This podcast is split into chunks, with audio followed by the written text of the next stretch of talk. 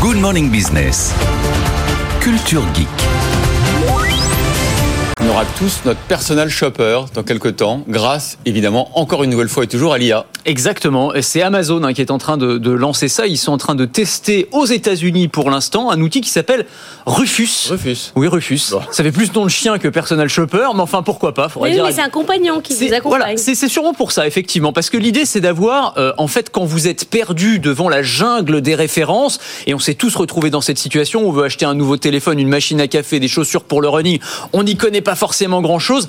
Comment est-ce que je fais pour m'y retrouver Aujourd'hui, je vais sur des comparateurs de prix, sur des sites qui me donnent des avis, ce genre de choses. Eh bien, demain, on aura un chatbot dopé à l'intelligence artificielle. C'est ce que teste Amazon. Donc, ce petit chatbot, ils l'ont intégré dans leur application aux États-Unis, en tout cas auprès de certains bêta-testeurs. On peut discuter avec lui, donc soit par texte, soit par la voix. Donc, comme si on avait finalement un vendeur humain en face de soi.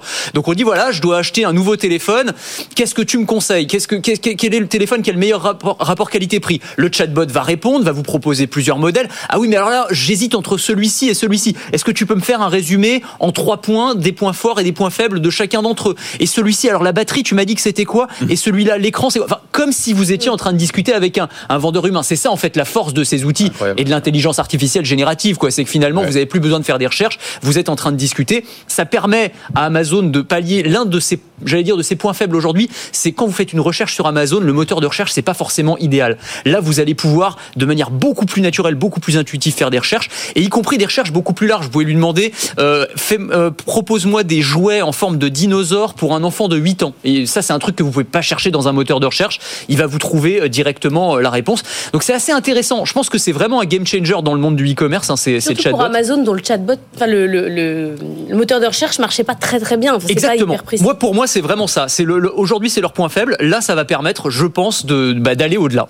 Par contre, euh, qu'est-ce qui me dit que Rufus c'est un bon conseiller en vente et qui me conseille pas juste les produits les plus chers ou ceux qui ont un, un deal avec Amazon Alors moi, c'est la première question que je me suis posée, effectivement. Et en fait, je me suis dit, mais c'est la même chose qu'on peut se poser quand on a un vendeur humain en face de soi. En fait, le problème, il n'est pas lié à l'intelligence artificielle. Qu'est-ce qui me fait dire que le vendeur que j'ai en face de moi quand je suis dans un magasin, il va, pousser euh, il va pas me pousser produit, bah exactement parce qu'il a du, un produit en stock, parce qu'il a une meilleure commission sur tel ou tel produit. Donc oui, il y a forcément la question de la confiance. Moi, je pense que Amazon euh, ou tous ceux qui vont lancer ce genre de chatbot, ils n'ont pas intérêt à faire ça. Leur intérêt, en fait, c'est qu'on adopte ces outils. Mmh et qu'on aille acheter quelque chose, pas forcément le produit le plus cher, mais qu'on finalise l'acte d'achat tout simplement, sachant que derrière, ça peut aussi pousser à la consommation. C'est-à-dire que Amazon, il voit que vous avez acheté un téléphone, bah Rufus, il va vous dire, mais t'es sûr que tu veux pas un étui avec ton téléphone?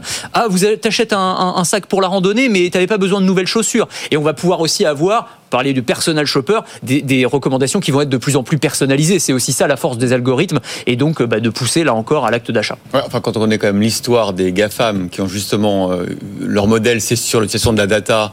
Euh, quand on sait qu'Amazon a été accusé de, mettre en avant et de changer les prix de ses propres produits, Ouais, il y, a, non, mais il y a du chemin à faire pour qu'on soit effectivement confiant sur le vendeur Amazon. C'est vrai, bon. c'est vrai. Non, non, mais vous avez raison. En tout cas, c'est pas les seuls à s'y mettre, évidemment. Non, tout le monde s'y met. Et j'allais dire, même en France, on a même commencé avant Amazon. Hein. D'ailleurs, Eva, vous en avez parlé dans Focus Retail. On avait parlé, par exemple, de, de Carrefour, qui a lancé son chat GPT qui s'appelle Hopla, qui est pas encore tout à fait au point, mais l'idée est intéressante. Où là, ouais. quand vous faites vos courses en ligne, courses alimentaires, hein, vous allez pouvoir dire, je voudrais que tu me fasses un panier 100 euros pour une famille de 4 personnes, une semaine. Ma fille est allergique au gluten et je veux faire un poulet mardi. Et il va ouais. prendre en compte tous ces éléments-là et faire le panier. Ouais. C'est pas mal. On voilà. Pas trop de blé et... dans le poulet basquez, mais bon, je dis ça comme ça. D'accord, on, on, le note, on le dira, on le dira, hop là. Et puis Castorama aussi dans le bricolage, ça fonctionne aussi assez bien. Vous pouvez demander, voilà, c'est quoi la différence entre tel et tel type de parquet pour les, les novices en bricolage? Et on pourra même demain envoyer des photos, pas d'un papier peint, en disant, voilà, je voudrais le même papier peint, mais avec un motif un petit peu différent. Enfin, voilà, c'est vraiment un monde qui s'ouvre pour le e-commerce à travers ces, ces chatbots, ces assistants virtuels intelligents.